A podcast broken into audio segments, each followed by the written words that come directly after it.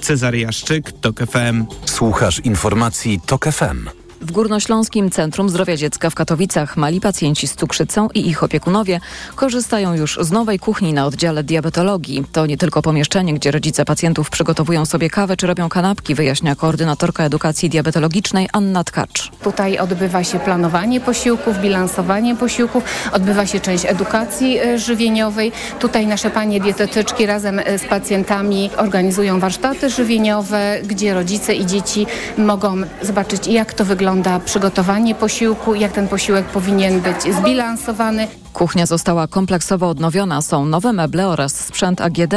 Pomogła Fundacja Europejska Klinika Cukrzycy. Pogoda. Dziś słońce i chmury na zmianę, w południowo-wschodniej części kraju burze, miejscami z gradem. A na termometrach maksymalnie 22 stopnie w Szczecinie, 23 w Trójmieście i Olsztynie, 24 w Warszawie, Poznaniu i Bydgoszczy, 25 w Białymstoku, 26 we Wrocławiu, 27 w Łodzi, 29 w Lublinie, 30 w Krakowie, 32 w Rzeszowie. Radio TOK FM. Pierwsze radio informacyjne. Nagłe zastępstwo.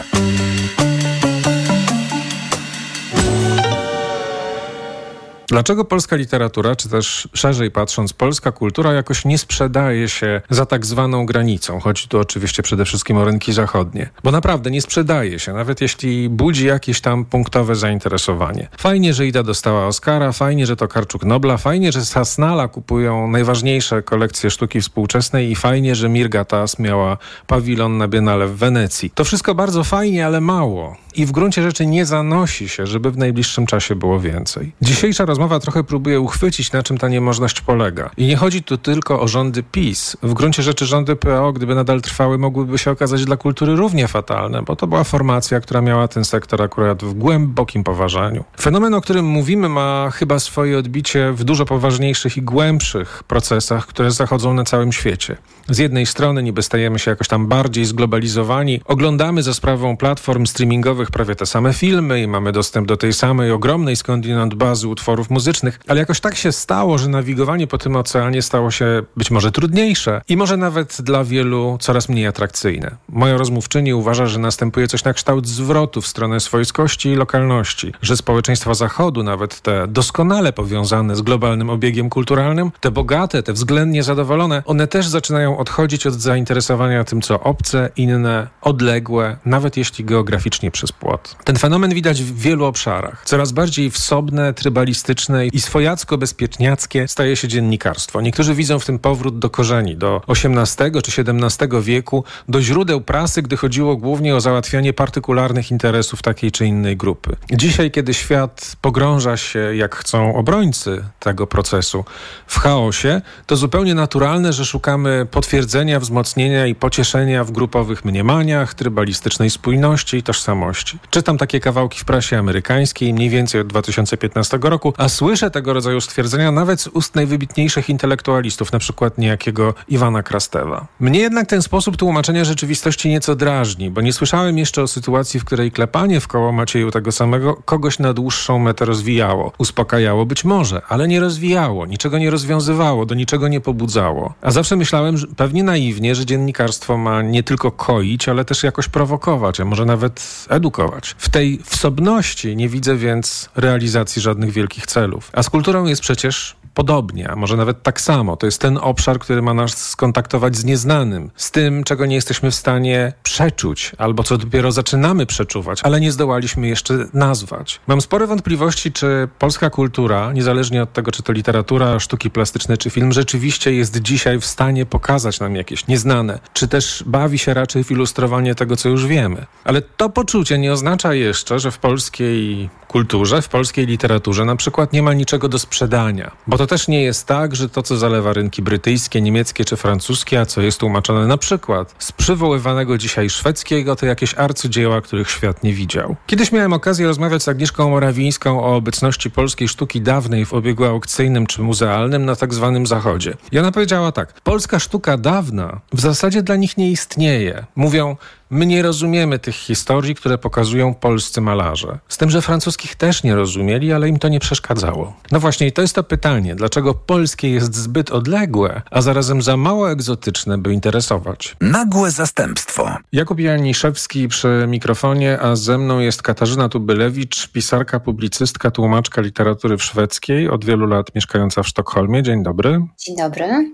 Ten Sztokholm ci wyciągnąłem na wstępie, bo to ważne tutaj. Będziemy rozmawiali o, o tym właściwie, w jaki sposób funkcjonuje polska kultura, ale przede wszystkim polska literatura poza granicami kraju. Ty napisałaś niedawno dla Okopres taki całkiem spory tekst mówiący o nieobecności tej literatury i takiej nieobecności niepokojącej, bo w zasadzie nic jej nie zaburza. To znaczy, nawet takie wydarzenia, wydawałoby się istotne i gromkie i śmiałe i znaczące, jak Nobel dla Olgi Tokarczuk, e, nic nie zmieniają. Znaczy nie, to nie sprawia, że rośnie zainteresowanie literaturą polską.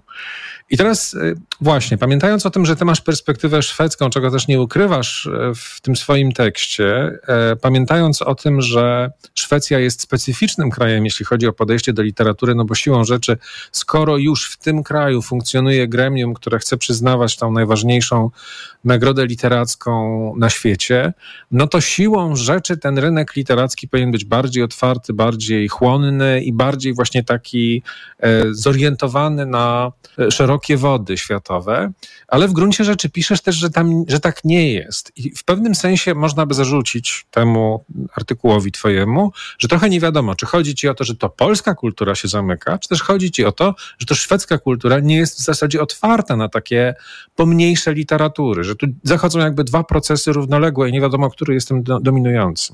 Tak, e, i e, ja wiem, e, że to być może nie pasuje do takiego klimatu medialnego, w którym na przykład teraz byłoby dobrze napisać, że to jest tylko i wyłącznie wina PiSu, który zepsuł instytucje promujące polską kulturę, co zrobił i co jest częściowym wytłumaczeniem, ale właśnie to zjawisko jest. Te instytucje, to dodajmy, to żeby było jasne, to dodajmy, to jest przede wszystkim Instytut Adama Mickiewicza, prawda, czyli ten tak. sieć instytutów polskich oraz Instytut książki, czyli takie dwie, e, jeśli chodzi o, o literaturę, takie tak, dwie e, agendy. E, pamiętajmy, że Instytut Adama Mickiewicza podlega Ministerstwu Kultury. Instytuty polskie podlegają Ministerstwu Spraw Zagranicznych.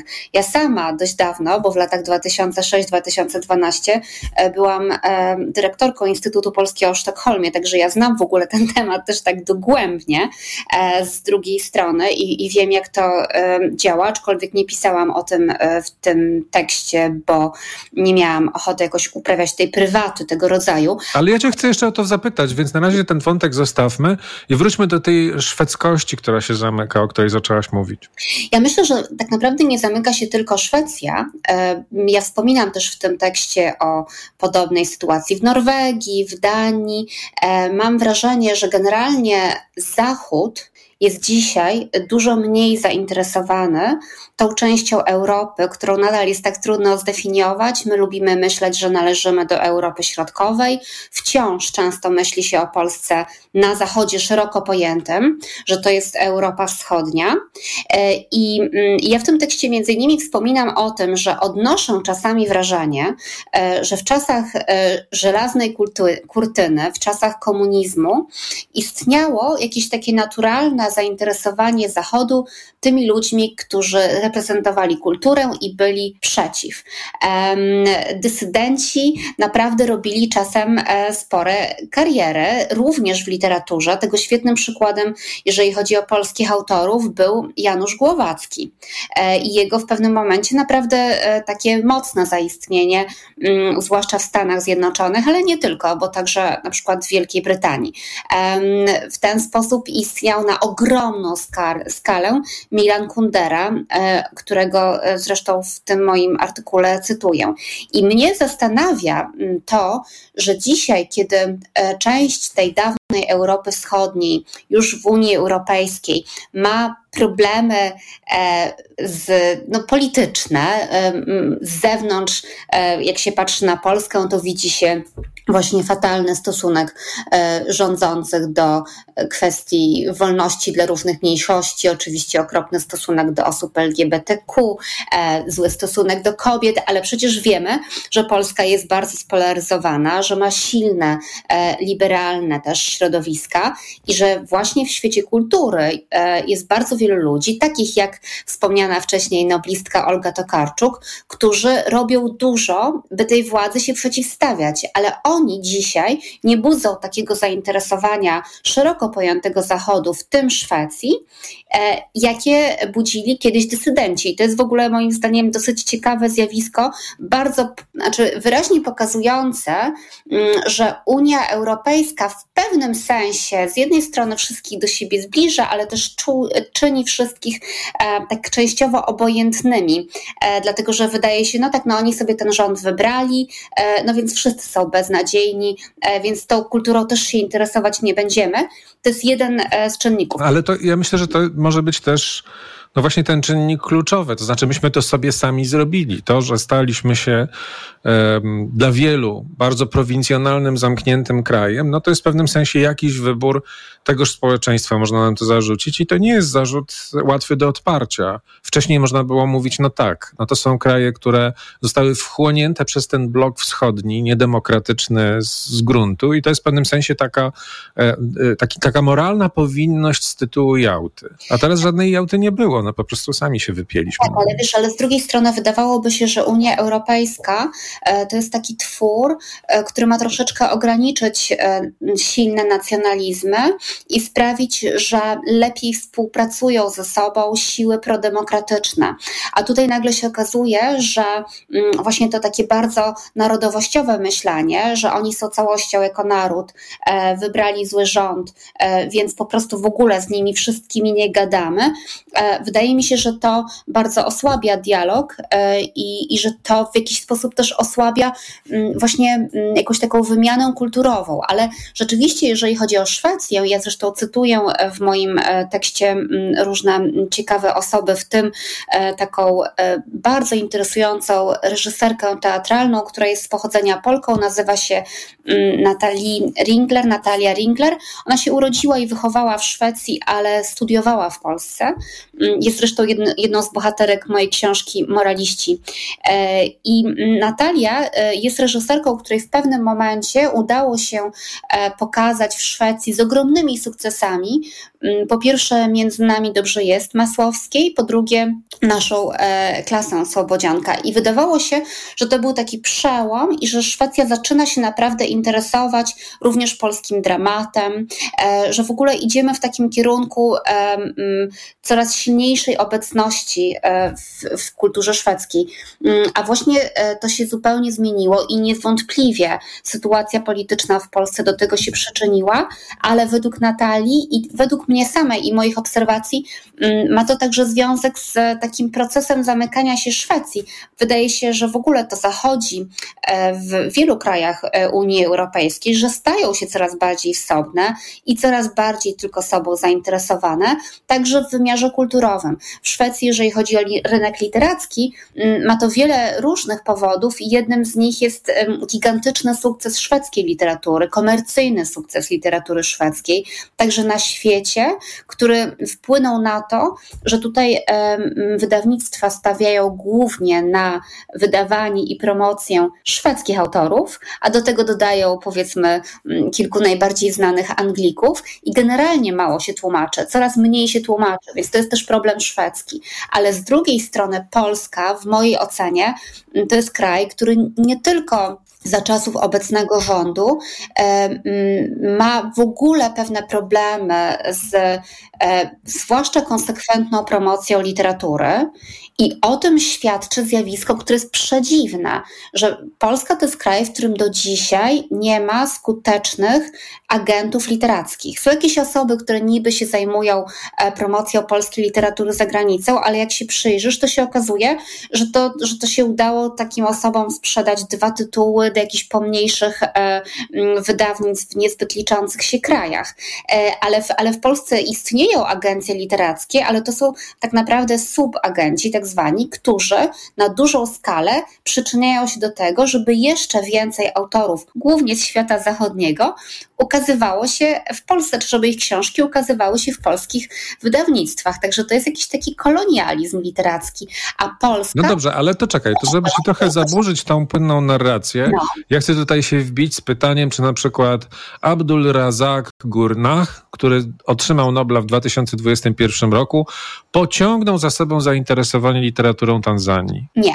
Więc to jest e, oczywiście, e, to jest bardzo cenne pytanie, ale zobacz, e, e, znaczy cenne i celne, tak, ale zobacz, e, że no, Tanzania, tak, i Polska, bo to jest trochę tak, e, że takie wielkie sukcesy jak Nobel dla autora czy autorki mogą zostać odpowiednio wykorzystane, jeżeli rynek danego kraju jest do tego przygotowany. To znaczy, z jednej strony są instytucje państwowe, których znaczenie jest ogromne.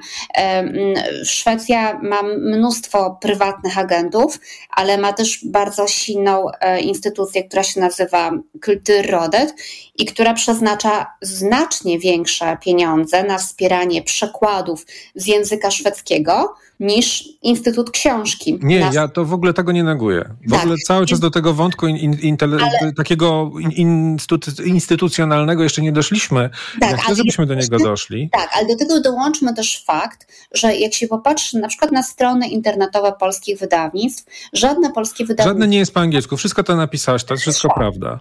Ale e, teraz tak, ja chcę jeszcze wrócić do, do tego właśnie, jak, jak, e, bo być może na przykład nasze postrzeganie Nobla jest niesłuszne. Może to jest skostniała nagroda, która jest w gruncie rzeczy traktowana no, jak, jako pewien rytuał taki narodowo-polityczny czy międzynarodowo-polityczny. Mówię tutaj z jednej strony o tym, tej reakcji, którą wzbudzają pisarze, którzy tego Nobla dostali. W Polsce jest prawdziwy kult e, Olgi Tokarczuk. Za chwilę zaczną jej po wsiach stawiać kapliczki rozmaici ludzie, którzy w ogóle nie są zainteresowani tym, co ona pisze, natomiast uważają, że sam fakt, że pokażą się w jej towarzystwie, czy nie wiem, dotkną jej, jakoś ich nobilituje. To też jest jakby jakiś element tego fenomenu, o którym ty mówisz. Tak myślę, że to jest, że w gruncie rzeczy ten Nobel być może też jest traktowany przez nas z jakimś no, przesadnym uwielbieniem, bo skoro jest tak, Możemy oczywiście, mo, można wyśmieć to, co powiedziałem. No, Tanzania to nie Polska, prawda? To jest kraj jeszcze słabszy instytucjonalnie i o jeszcze gorszej pozycji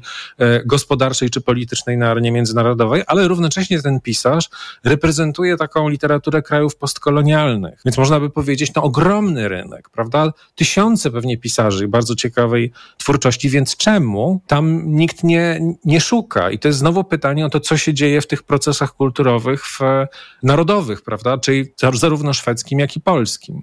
To prawda, w pełni się z tym zgadzam. I właśnie e, chyba, ale wiesz, ja myślę, że o tym temacie m, mm, należy rozmawiać w ten sposób, dostrzegając winy czy problemy wszystkich stron. Mm, a, a dlaczego uważam, że to są winy i problemy? No bo jednak nie wydaje mi się, e, że znowu wracając do tego tematu Unia Europejska, e, że możliwe jest stworzenie mm, jakichś takich głębszych więzi e, między krajami bez naprawdę wymiany kulturalnej na takim no, równościowym poziomie. To po prostu, nawet jeżeli ludzie coraz mniej czytają i nawet jeśli e, jest coraz więcej złych komercyjnych filmów i coraz mniej tych, które warto oglądać tak itd., tak to jednak w większości krajów elity, w większości krajów e, no generalnie średnia klasa cały czas czyta, cały czas e, śledzi kulturę. E, I tutaj po prostu e, to, to, to, to, zamykanie się w takich małych narodowościowych bańkach jest bardzo problematyczne. Poza tym, oczywiście jest tak, tutaj mm, znowu będzie element prywatny, no bo ja sama jestem pisarką.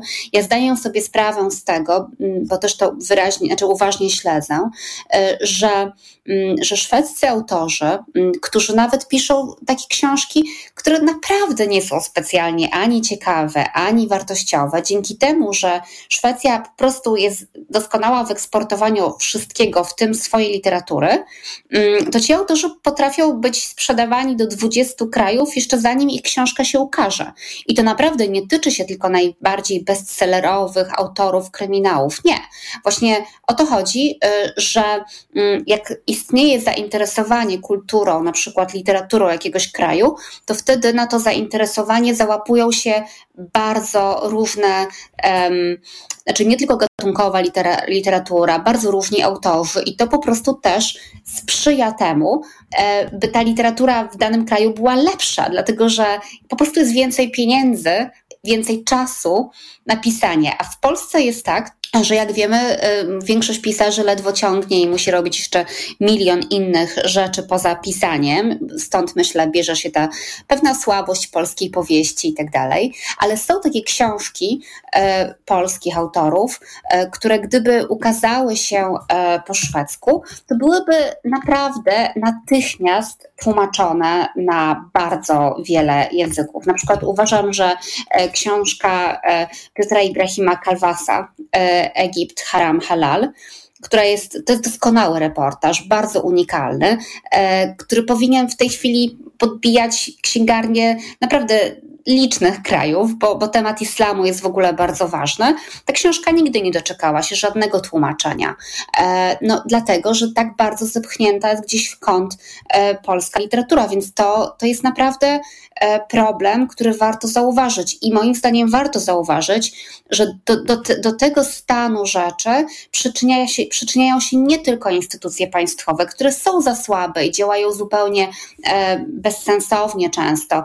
E, sukcesy Instytutu Adama Mickiewicza, który e, podaje, że doprowadzono do tłumaczenia na e, litewski fraszek. E, fraszek. No tak, to jest komiczne tak? i trochę żałosne. No tak, ale, ale do tego jeszcze jest ta słabość rynku. Te, no właśnie, to jest, to jest interesujące. To jest tak. interesujące, że myśmy nigdy nie przeszczepili na, na swój grunt tych rozwiązań, które no, stanowiły pewnego rodzaju normę wydawniczą czy normę funkcjonowania obiegu literackiego w wielu innych krajach. Co z kolei mam wrażenie, jakoś odnosi się do takiej trwającej dyskusji, takiej marginalizacji tego środowiska. Myśmy też o tym z Karoliną Felbeck rozmawiali w tej audycji parę, e, parę tygodni temu, e, mówiąc właśnie o takim, takiej grajdołowatości tego świata literackiego polskiego. I ja myślę, że to jest coś też bardzo, bardzo zasadnego. To znaczy to, że w pewnym sensie ani literatura nie jest doceniana przez rządzących, ani literatura samą, samej siebie już nie ceni, tak by można było powiedzieć. Ten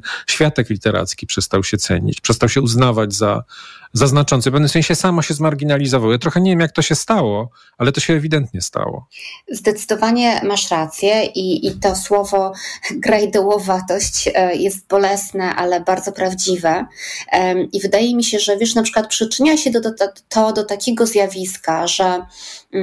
jak w Polsce się śledzi no, jakąś tą ubogą dyskusję literacką, która w ogóle się toczy, te nieliczne recenzje, które z reguły mają tam sześć zdań, i jakieś dyskusje na blogach i, i w mediach społecznościowych, to bardzo wyraźne staje się, mm, e, że, że w Polsce, jeżeli chodzi o literaturę, to e, literatura tłumaczona, uznawana na świecie, jeżeli gdzieś jest uważana za dobrą, to w Polsce to po prostu są gigantyczne zachwyty wszystkim, co już, już ktoś tam gdzieś odkrył.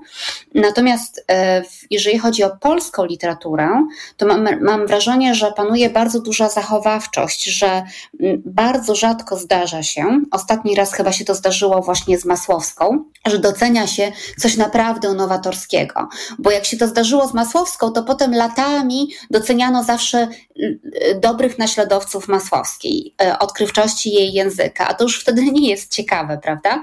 Ja myślę, że przez to, że tak jest, mm, jeżeli chodzi o, o rynek międzynarodowy, mm, tutaj jest bardzo trudno zaproponować rzeczy, które są oryginalne, bo Polska zawsze naśladuje. Na przykład e, Szwecja to jest kraj, w którym literatura dzisiaj bijąca rekordy sprzedaży w Polsce dla tak, young adults, e, dla tej grupy. Ta, ta literatura w Szwecji rodziła się jakieś 10-15 mm, lat temu i oni wtedy mieli tego boom, byli pierwsi autorzy, którzy takie, takie rzeczy pisali.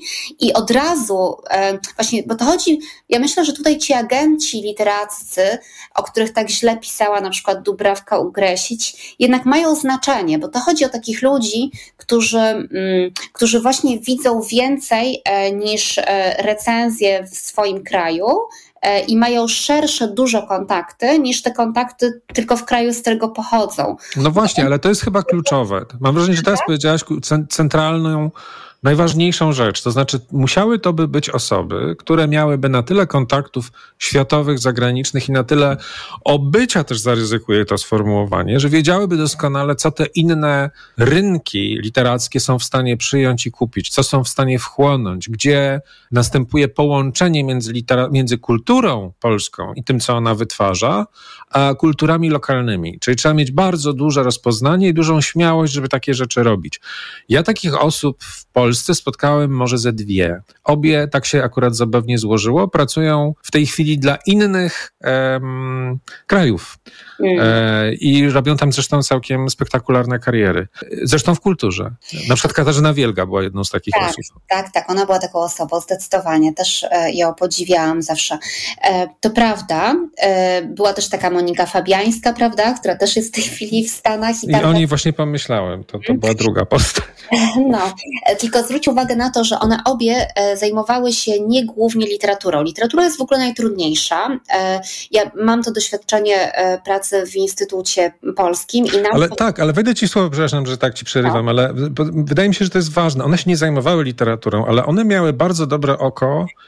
Kaśka miała na przykład bardzo dobre oko na rozpoznawanie reakcji publiczności, na to, kiedy ludzie zaczynają się nudzić, co ich zaczyna nudzić. To, to, to tak. było bardziej patrzenie na społeczeństwa niż nawet na, na te twory literackie, czy, czy kulturalne, czy teatralne, czy filmowe, czy jakie tam chcieć. Czyli bardziej patrzysz na odbiorcę, do, do którego się wybierasz, niż na to e, nawet, co, co masz w koszyku. To znaczy, w pewnym sensie to musisz oczywiście te rzeczy dwie znać, ale chodzi o to, żeby przede wszystkim bardzo dobrze rozpoznać ten kraj, do którego się idzie z jakąś ofertą. Dokładnie tak. I mieć też to, co ja pamiętam, że to było niesamowite i na pewno nadal jest e, u Moniki Fabiańskiej, że ona w pewnym momencie, będąc w Nowym Jorku, naprawdę ona się głównie zajmowała sztukami wizualnymi, mm, ale ona naprawdę znała wszystkich w Nowym Jorku, którzy się tym zajmowali bo w świecie kultury, i to się tyczy całego świata, strasznie dużo rzeczy załatwia się tak naprawdę przez no, kontakty. Na gębę. Jest, no tak, no to jest świat pełnego subiektywizmu i takiej,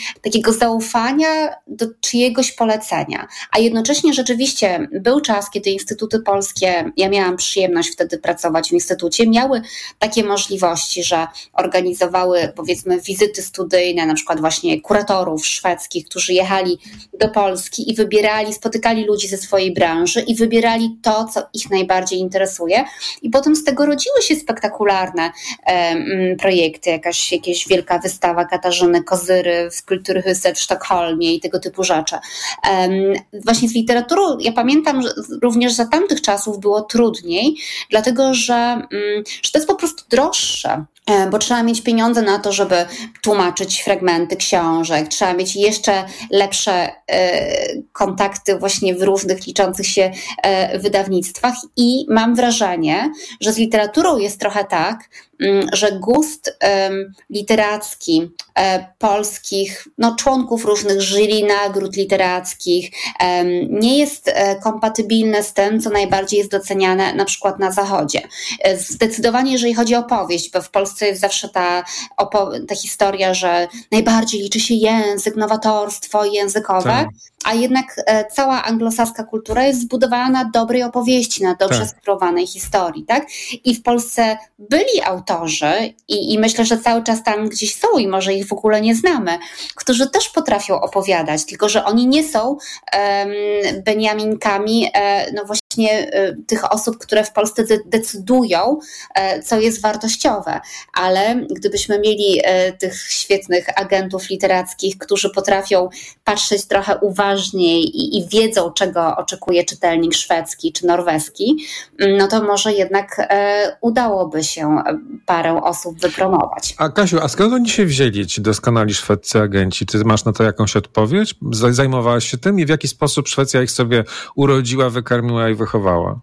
To znaczy, mm, Szwecja właśnie była bardzo dobra, e, historycznie dobra w wykorzystywaniu mm, tych takich lokomotyw. Oni e, nie mieli wcale tak dużo noblistów, bo jako kraj przyznający Nobla e, zbyt dużo sobie samym Nobla nie przyznawali, ale zdarzały się takie sukcesy, na przykład w pewnym momencie sukces Henninga Mankela e, w Niemczech. On był jednym autorem, e, który się po prostu tam zaczął sprzedawać, ale jak już po prostu on zaistniał, no to wtedy wydawnictwo i później agenci literaccy dopilnowali, żeby na ten niemiecki rynek wprowadzić jeszcze sporo innych szwedzkich autorów e, kryminałów. Mm, czyli właśnie dzisiaj pisze się o tym, że, że to była taka lokomotywa, która pociągnęła e, promocję, tylko że to się nie stało samo, tak? Byli ludzie, którzy zaczęli nad tym pracować. Ja myślę, że mm, e, wspomniałam już o tym, Szwedzi są, mm, to jest, to jest naród specjalizujący się w eksporcie wszystkiego, tak? Oni eksportują świetnie meble Ikei, samochody, swój wizerunek, który jest coraz bardziej oderwany od rzeczywistości, ale my tu mamy. No dobrze, ale nie, nie, nie, poczekaj, bo jakby to jest pytanie, skąd ci ludzie się wzięli, to jest takie zasadne pytanie. Czy oni się wzięli e, z, nie wiem, z konkretnych ścieżek edukacyjnych, czyli na przykład, nie wiem, kierunki, literaturoznawstwo na uniwersytecie, które ma też jakiś taki rodzaj, że cię tak ukierunkowuje, że masz patrzeć na to, do czego się przydasz na rynku, a nie tylko i wyłącznie. Bo ja myślę, że to też może być dramat polski, prawda? Że na przykład, nie wiem, polskie kulturoznawstwo w ogóle nie, znaczy no niby się trochę zajmuje jakąś tam promocją kultury, ale w gruncie rzeczy trochę tego nie robi. No, ja nie mam poczucia, że, że, że to się jakoś tworzy, e, to czego byśmy ewentualnie chcieli, czyli tacy eksperci od eksportu, tak jak piszesz tak jak, i tak jak mówisz. No więc ciekawi mnie, czy w Szwecji oni się pojawili dlatego, że co, że ktoś tak centralnie, odgórnie pomyślał, akademia tak myślała, ministerstwo tak myślało, skąd to się wzięło? Wiesz, ja myślę, że to, ja dlatego w tym moim artykule y, o literaturze zaczęłam od y, słoiczków miodu na lotnisku e, Okęcie, gdzie poszukiwałam e, polskiego miodu z angielskim opisem, bo chciałam podarować to e, szwedzkiemu przyjacielowi i chciałam, żeby mógł wiedzieć, co je. I na lotnisku nie znalazłam miodu z angielską informacją, co uważam za dość zaskakujące, prawda? To jest polska choroba. Ja myślę, że mm, znaczy Szwedzi po pierwsze rzeczywiście znają angielski bardzo dobrze i to nie jest nowe zjawisko, to nie jest tak jak w Polsce, że e, ten angielski znają powiedzmy 40, 30, 20-latkowie, a starsze pokolenia miały z tym problem. E, tylko, tylko w Szwecji angielski właściwie mm, od lat późnych 50. jest takim drugim językiem. Wcześniej takim językiem był niemiecki. Szwecja, przez to, że jest małym krajem, zawsze w jakimś wymiarze była niemalże dwujęzyczna.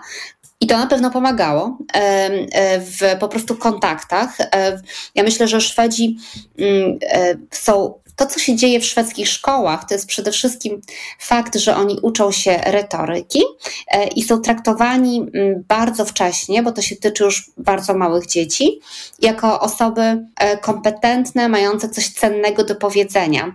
Polacy do dzisiaj są przez szkołę wpychani raczej w kompleksy, w takie poczucie, e, że nie powinni się odzywać i tak dalej.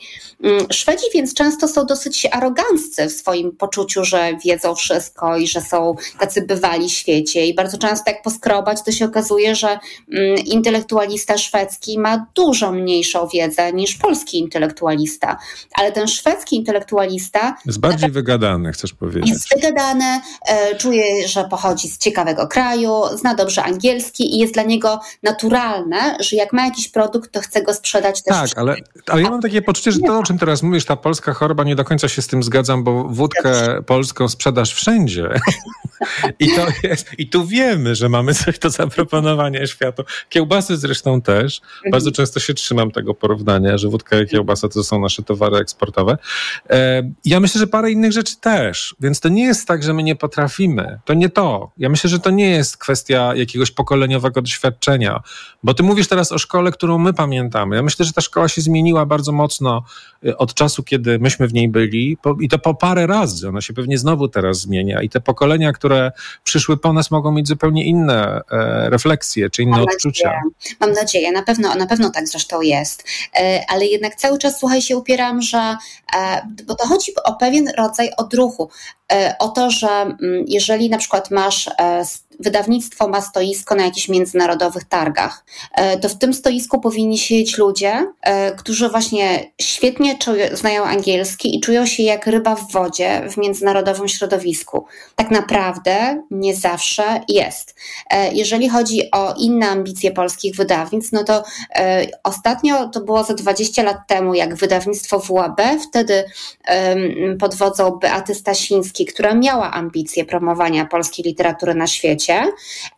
Oni wtedy na przykład mieli zawsze katalog anglojęzyczny, przynajmniej na papierze. To teraz jest bardzo rzadko robione. E, także ja naprawdę myślę, e, że po prostu brakuje dzisiaj w ogóle jakiejś takiej wiary w to, e, że wypromowanie polskiej literatury jest możliwe. I to z kolei natrafia na uprzedzenie ze strony e, innych krajów, na takie poczucie. Ja sama na przykład, i, i jest też bardzo dużo właśnie w wydawnictwach myślenia mm, takiego dziwnego, narodowościowego. Ja na przykład miałam sama taką sytuację, że mm, była niemiecka tłumaczka, która chciała e, przełożyć moją książkę Samotny jak Szwed na niemiecki, bo się wydawało, że to byłoby, bo Niemcy są zafascynowani Szwecją i tak dalej. Mm, I wydawnictwa odpowiedziały niemieckie, że, że one już mają jakiegoś tam polskiego autora. Wiesz, w ogóle nie interesowało ich to, że ta książka tak naprawdę w ogóle nie traktuje o Polsce, tylko o Szwecji. Ja po prostu byłam polskim nazwiskiem, a oni już mieli polskiego autora. E, więc napotyka się, ja myślę, że w tej chwili sytuacja wygląda tak, że żeby tę polską literaturę naprawdę zacząć na dużą skalę promować na e, świecie, to trzeba by w to włożyć dość dużo pieniędzy e, i dość dużo energii i przygotować się na to, że, że nie wszystkie drzwi od razu się otworzą, a, a z jakiegoś powodu po prostu chyba nie ma ani takich ambicji, ani wiary w to, że to mogłoby być możliwe. Mm, I można też powiedzieć, że były momenty w historii, kiedy Polska miewała niesamowite szczęście do tłumaczy. Na przykład w Szwecji był taki moment, kiedy wychodziło dużo więcej polskiej literatury, przy czym to była głównie klasyka. To, były, to był Herbert, to była Szymborska, to był Gombrowicz, dziennik Gombrowicza, który do dzisiaj sprzedaje się w Szwecji w wydaniu pocketowym, czyli był bestsellerem, mm, ale to była zasługa Andesza Budegorda, który ze względów no zdrowotnych już teraz nie tłumaczy, ale on miał taką siłę ambasadora i przede wszystkim sam był bardzo charyzmatyczny i czasami jest tak, że jedna osoba może strasznie dużo zdziałać i jemu się udało bardzo dużo zrobić, mm, ale jak on przestał się tym zajmować, no to się okazało, że w ogóle nic się e, prawie e, nie dzieje. No, w, moi, w moim artykule pojawia się taka młoda, bardzo ciekawa tłumaczka e, Patrycja Cukrowska, która założyła sama swoje małe wydawnictwo, żeby wydawać polską literaturę, bo, no bo te duże wydawnictwa w ogóle nie są tym zainteresowane. Ale wróćmy do tego wątku instytucjonalnego, bo to wszystko, co mówisz, to jest oczywiście prawda. To jest też być może, a być może właśnie tak jest, tak sobie myślę, że ten, ten przypadek Bodegorda może być e, wiele znaczący i bardzo istotny, że, i potwierdzający tą tezę, którą zresztą też wcześniej przedstawiłaś, czyli to, że no to jednak stoi na personalnych kontaktach. Jak ktoś ma wyrobioną pozycję i duże nazwisko i duże znaczenie w tych miejscach, jakby, które są kluczowe dla danego obiegu literackiego, no to jest w stanie coś zrobić. E, akurat Bodegard był bardzo szanowany w Szwecji i to szło, prawda? Natomiast nie wychował sobie następców. To jest jakieś inne pytanie, czemu tak się dzieje, ale często się tak chował, dzieje. Wychował, tylko ci następcy już nie dali on, on wychował kilku świetnych tłumaczy, e, ale jego tłumacze już nie tłumaczą, znaczy jego uczniowie przestali tłumaczyć polską literaturę, bo nie ma w tej chwili wydawnictw, które są nie ma rynku. zainteresowane, tak. No to jest trochę takie pytanie, na przykład co się stało, przywołałaś Dubrawkę Ugresić, gdybyś e, popytała, jak się miewają tłumaczki Dubrawki Ugresić, no to by się dopiero zaczęło. To znaczy zainteresowanie literaturą Bałkanów jest żadne w tej chwili w, w Polsce. E, I to są naprawdę jakieś wyjątki, kiedy coś się udaje przepchnąć i ktoś to gdzieś wyda.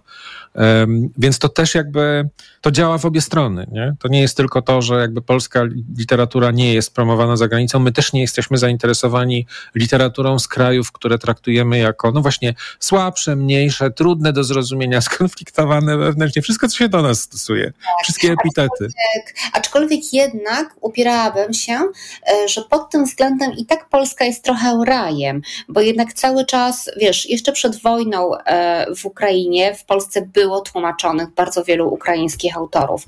E, w Szwecji była e, jedna autorka ukraińska tłumaczona przed wojną. Mm, jak się popatrzy, to jest trochę literatury bułgarskiej. A kto był tłumaczony przed wojną, powiedz mi? O, Oksana Załuszko? Tak, tak. I to, i to i ta jej książka um, o ukraińskim seksie. Badania terenowe nad ukraińskim seksem.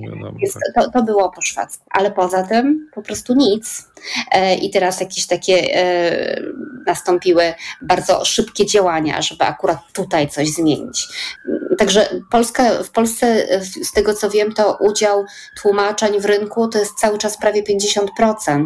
Ma to oczywiście związek też z tym, e, że w Polsce beznadziejnie zarabiają tłumacze i że w ogóle wciąż jest tanio wydawać książki, więc to jest mniej ryzykowne i dlatego są wciąż wydawnictwa, które odważają się wydawać różnych jakichś takich niszowych, zagranicznych autorów. Tak, to jest zresztą bardzo ciekawe, że tworzą się maluteńkie wydawnictwa, często niejako jednoosobowe prawie, które są zorientowane właśnie na wydawanie literatury zagranicznej, co zawsze wydawało mi się jest najtrudniejsze, najbardziej kosztowne, trzeba kupić prawa i tak dalej, nie? Jeszcze trzeba to przetłumaczyć, jakby dużo, dużo roboty. Ale nie, ale właśnie okazuje się, że dalej są tacy, którzy chcą ryzykować i w to wchodzą. Mm. Czyli jesteśmy dość, jak rozumiem, chłonni w gruncie rzeczy. Może nawet bardziej otwarci niż ci Szwedzi. Strasznie. I na pewno, na pewno dużo bardziej ciekawi. A jak już się popatrzy na asymetrię pomiędzy polskim zainteresowaniem literaturą szwedzką, także tą trudną, bo to nie jest tak, że Polacy czytają tylko i wyłącznie mm, szwedzkie kryminały. E, po prostu wszystko, co szwedzkie e, w Polsce wychodzi. I, i, i, i ja sama mm, też to widzę jako osoba pisząca. Tak, nawet takie takie dość, dość przeciętne rzeczy, mam wrażenie. Tak. Ostatnio w, miałem w rękach taką książkę um, Andromeda. Nie pamiętam niestety tytułu. To ale... była Bona? Tak, to była. ja tak to przeczytałem sobie pomyślałem, matko, dlaczego to jest? Dlaczego to jest uznawane za ważną literaturę? Mm. Ona napisała też interesujące książki, ale, ale na pewno nie jest to e, w żaden sposób e, wielka literatura. Mm, zgadzam się, ale wychodzą jeszcze bardziej jakieś takie rzeczy E, no po prostu zupełnie niszowe i nie jakieś e, istotne. Po prostu e, Polacy chcą dużo wiedzieć o Szwecji. Ale wiesz, nawet przyszła mi teraz do głowy taka jedna rzecz, która jest dosyć zabawna i pokazuje też pewien mechanizm. Ja generalnie piszę książki po polsku, tłumaczę szwedzką literaturę na polski i zdarza mi się napisać jakiś tekst dla polskiej prasy. Ale od jakiegoś czasu, od niedawna, mm, zdarza mi się też napisać jakiś większy esej po szwedzku i one, te, te moje teksty pojawiają się w takim piśmie kwartal. E, I raz w życiu mi się zdarzyło coś takiego, że napisałam tekst i został on po trzech tygodniach od tego, jak się ukazał, przetłumaczony na włoski. I to był tekst, który napisałam po szwedzku. Rozumiesz? No właśnie, czyli, czyli jednak ten obieg działa tam dużo sprawniej, to znaczy eksportujemy. Jest, tak, takie poczucie, bo to chodzi też chyba o takie poczucie, um, że tutaj jest jakieś centrum myślenia, które jest interesujące dla nas.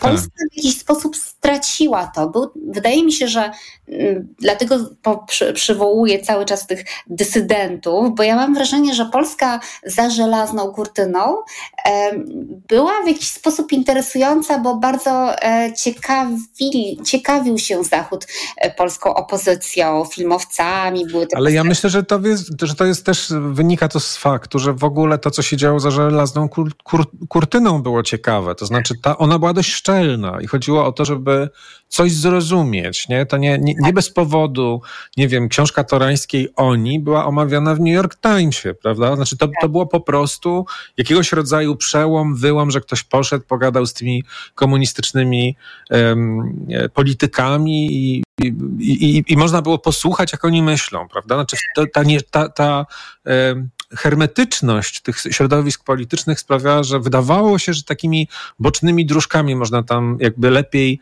skumać ten światopogląd, czy ten sposób myślenia, czy tego, tego, to, to co się tam dzieje. A tak. teraz mam wrażenie, że oni wiedzą, że u nas no, jest, mówiąc krótko, burdel polityczny, nie mogą się też w tym połapać, mam wrażenie, że to jest jednak bardzo skomplikowane dla nich i mają takie poczucie, że ci Polacy to oni zawsze mieli bałagan, nie wiadomo o co im chodzi, całkiem nieźle im szło, to se to psują teraz. E, jak się do tego zabrać i którędy w ogóle? I dlaczego mielibyśmy się tym interesować? Ale jednocześnie, wiesz, ja na przykład teraz się szykuję i napiszę o tym tekst po szwedzku, tylko muszę się ogarnąć z innymi sprawami. Pewne dyskusje w Polsce są fascynujące i mają duże znaczenie dla debaty europejskiej. Ja uważam, że wszystkie książki, które, może nie wszystkie, ale dużo książek, e, które traktują o temacie pańszczyzny i w ogóle tego właściwie tej formy niewolnictwa, tak. która w Polsce istniała, zwłaszcza książka Pobłockiego Hamstwo. To są rzeczy, ale też ostatnio książka Chłopki, generalnie te opowieści o, o, o, o wsi e, i, i o klasowości w tym wymiarze, bo to są rzeczy, które tłumaczą także współczesną Europę i tłumaczą w jakiś sposób, dla, dlaczego ta Europa wschodnia jest taka inna od zachodniej. E, w końcu Europa, na przykład Szwecja jest zawsze bardzo wpatrzona w debatę amerykańską. I dlatego tutaj e, bardzo ważna jest dyskusja na temat rasizmu, e, bardzo ważna dyskusja na temat kolonializmu na uniwersytetach. Ale przecież pańszczyzna e, to była e, forma niewolnictwa, z którym, tak. Z którym się do dzisiaj nie rozliczono, prawda? To niesamowicie wpłynęło na polskie społeczeństwo i przecież podobną historię ma Rumunia i jeszcze kilka innych krajów naszego regionu.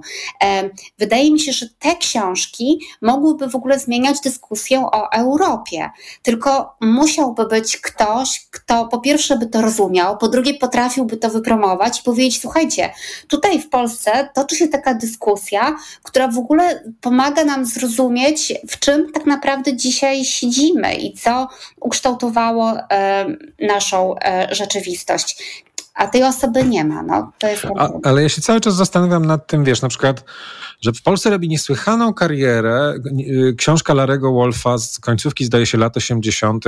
o wynalezieniu Europy Wschodniej, prawda? Czyli myśmy w, dopiero teraz zaczęli zauważać takie procesy, które stworzyły tą Europę Wschodnią jako taką Europę gorszą, jako ten dziki wschód europejski, nie? Tak. Ale ja się zastanawiam, na ile ta książka w ogóle kogokolwiek obeszła w tak zwanej Europie Zachodniej. Na ile jakby ten rodzaj oglądu czy rozumienia Europy Wschodniej jako takiej przestrzeni, która w zasadzie podlega właśnie tym kolonialnym mechanizmom, czy to się w ogóle przebiło? Czy to, czy to jest w ogóle uświadomione, czy to jest w ogóle obecne w rozumieniu historii Europy? Nie, właśnie nie jest uświadomione i tak samo nie jest uświadomione to, e, że w pewnym sensie Europa Zachodnia też kolonizowała Europę Wschodnią, tę Europę, e, która była obciążona pańszczyzną i która sprzedawała zboże e, do Europy Zachodniej, przez co jeszcze bardziej pogarszały się warunki chłopów.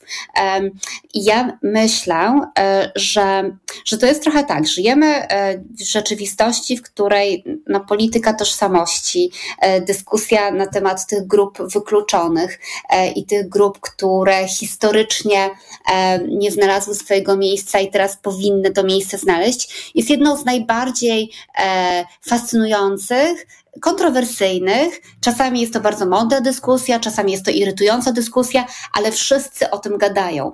Dlaczego w pewnym momencie Milan Kundera potrafił sprawić swoimi esejami, e, że ta Europa Wschodnia stała się jakoś modna, a dlaczego my dzisiaj nie umiemy opowiedzieć tej historii i sprzedać jej jednak w świat, bo to jest historia nasza, ale ona określa um, znaczy na pewno ma wpływ na całą, na całą Europę, tak? To, Ale to, czy to znowu, czy to Milan Kundera to sprawił, wiesz? To, to, jest, to, to jest to pytanie, czy to, czy za, kto stoi za, za tymi wszystkimi Noblami? Kto stoi za Noblem dla Tokarczuk, prawda? Jakiego rodzaju koniunktury, jakiego rodzaju postaci?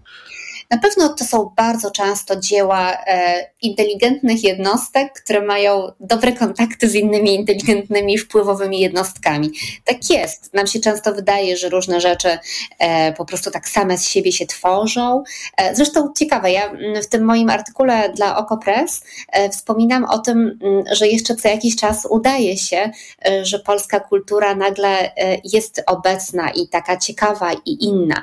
I wspominam o sukcesach artystki polsko-romskiej, Małgorzaty Mirgatas, która mm, po pierwsze była no, gwiazdą mm, polski pawilon na Biennale w Wenecji, przeczarowując świat, e, w którym pokazywano tylko jej e, pracę. Rzeczywiście zrobił furorę i ona w tej chwili pokazywana jest e, w różnych mm, krajach, między innymi w Szwecji miała dwie wystawy. I ja w tym tekście napisałam, że odkryła ją bardzo dobra kuratorka Joanna Warsza, E, która jest w ogóle taką międzynarodową no postacią. No tak. mieszka w Berlinie, w Warszawie.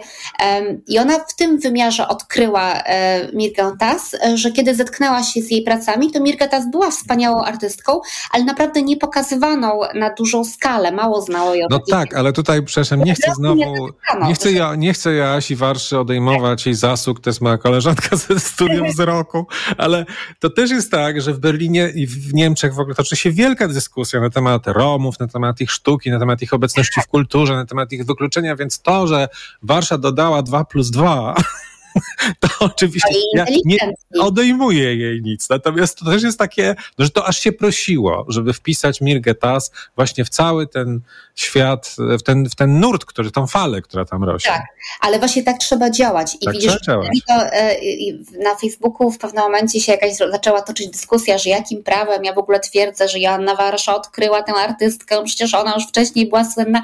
Ja wtedy pomyślałam, że wow, to jest takie niesamowite, że nagle jest uważane za obraźliwe stwierdzenie, że ktoś kogoś odkrył. Tak. Ja na przykład byłabym bardzo szczęśliwa, żeby wreszcie mnie ktoś odkrył e, i żeby moje książki niektóre były e, przetłumaczone i bym po prostu taką osobę, wiesz, postawiła na jakimś prywatnym... No ale to przecież nie, nie Mirgata spisała takie rzeczy, tylko to pisali ludzie, którzy no, nie tak. mogą się pogodzić z faktem, że nie wiem, jakieś ich teksty są pominięte, ich też nikt nie odkrył, no pamiętajmy o Tak, to prawda, ale, ale, ale, ale jednocześnie troszeczkę to pokazuje, że, mm, że istnieje jakieś takie wyobrażenie, że pewne rzeczy dzieją się w kulturze same, a bardzo mało rzeczy dzieje się naprawdę e, samych.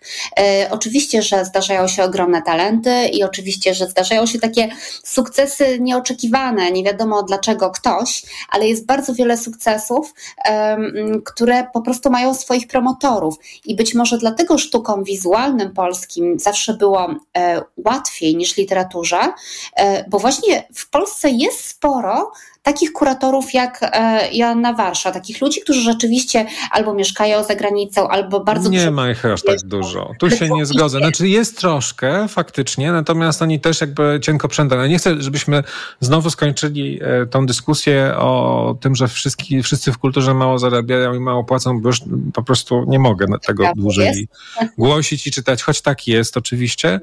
Natomiast to nie jest też tak, że jakby opływamy w takie postaci. Właśnie nie opływamy. Właśnie w pewnym sensie to jest cały czas ta rozmowa o tym, że ale, albo być może, że to wszystko nie jest dowartościowane, że rzeczywiście nikt na to nigdy nie postawił, na to, żeby, e, żeby ta promocja polskiej kultury i polskiej sztuki, polskiej literatury była naprawdę na poważnie, a nie, a nie jednak amatorsko. Znaczy wiesz, były momenty, byli świetni ludzie. Ja jestem też fanką tego, co robił Paweł Potoroczy, zarówno e, jako mm, dyrektor różnych instytutów polskich e, i w Instytucie Adama Mickiewicza mm, ale, ale w Polsce nigdy nie było pod tym względem konsekwencji i nie było też, bo, bo, każda władza całkowicie zmieniała e, koncepcję tego, jak należy promować polską kulturę i co w tej kulturze należy promować.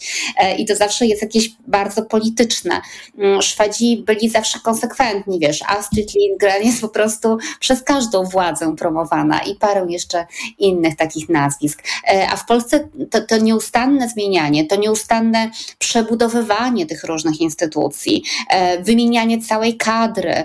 No, no tak się nie da, bo to jest trochę jak e, też z reklamą, że musisz pewną informację bardzo długo powtarzać, żeby ludzie w nią uwierzyli. A jak cały czas to zmieniasz i po prostu wiesz, raz to są kurpiowskie wycinanki, a raz polskie sztuki wizualne, sztuka krytyczna, raz jesteśmy nowocześni, a potem jednak nie, absolutnie nie, tylko Kochanowski, jego fraszki, no to, no to, no to wiesz, to, to jest taki też e, miszmasz, że trudno się też e, dziwić, że to nie działa. Katarzyna Tubylewicz, pisarka, publicystka, tłumaczka literatury szwedzkiej, była Państwa i moim gościem. Dziękuję bardzo. Nagłe zastępstwo.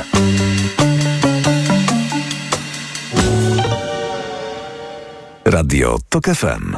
Pierwsze radio informacyjne. Reklama. RTV Euro AGD. Tylko do wtorku. 33% rabatu na drugi tańszy produkt. Promocja na duże AGD. I dodatkowo nawet pół roku nie płacisz. Po 30 lat 0%. RRSO 0%. Regulaminy w sklepach euro i na euro.com.pl. Lato to słońce, upał i dużo ruchu na świeżym powietrzu. Upały to nie są żarty. Osłabienie, ciągłe pragnienie i brak energii wraz z potem możesz stracić cenne elektrolity i minerały.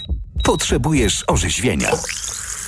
Litorsal. Suplement diety nawadnia, szybko gasi pragnienie, utrzymuje prawidłowy poziom płynów i elektrolitów podczas upałów i wysiłku fizycznego. Litorsal. Dostępny w aptekach. Zdrowit. Problemy ze snem dotykają coraz więcej osób, dlatego warto umieć sobie z nimi radzić. Zawarta w suplemencie diety Positivum Sen melatonina ułatwia szybsze zasypianie, a wyciąg z szyszek chmielu pomaga zachować spokojny sen. Positivum Sen. Polecam. Ewa Gawryluk. Aflofarm. Wyobraź sobie, że wpadasz do żabki, a tam codziennie czekają na ciebie gorące promki.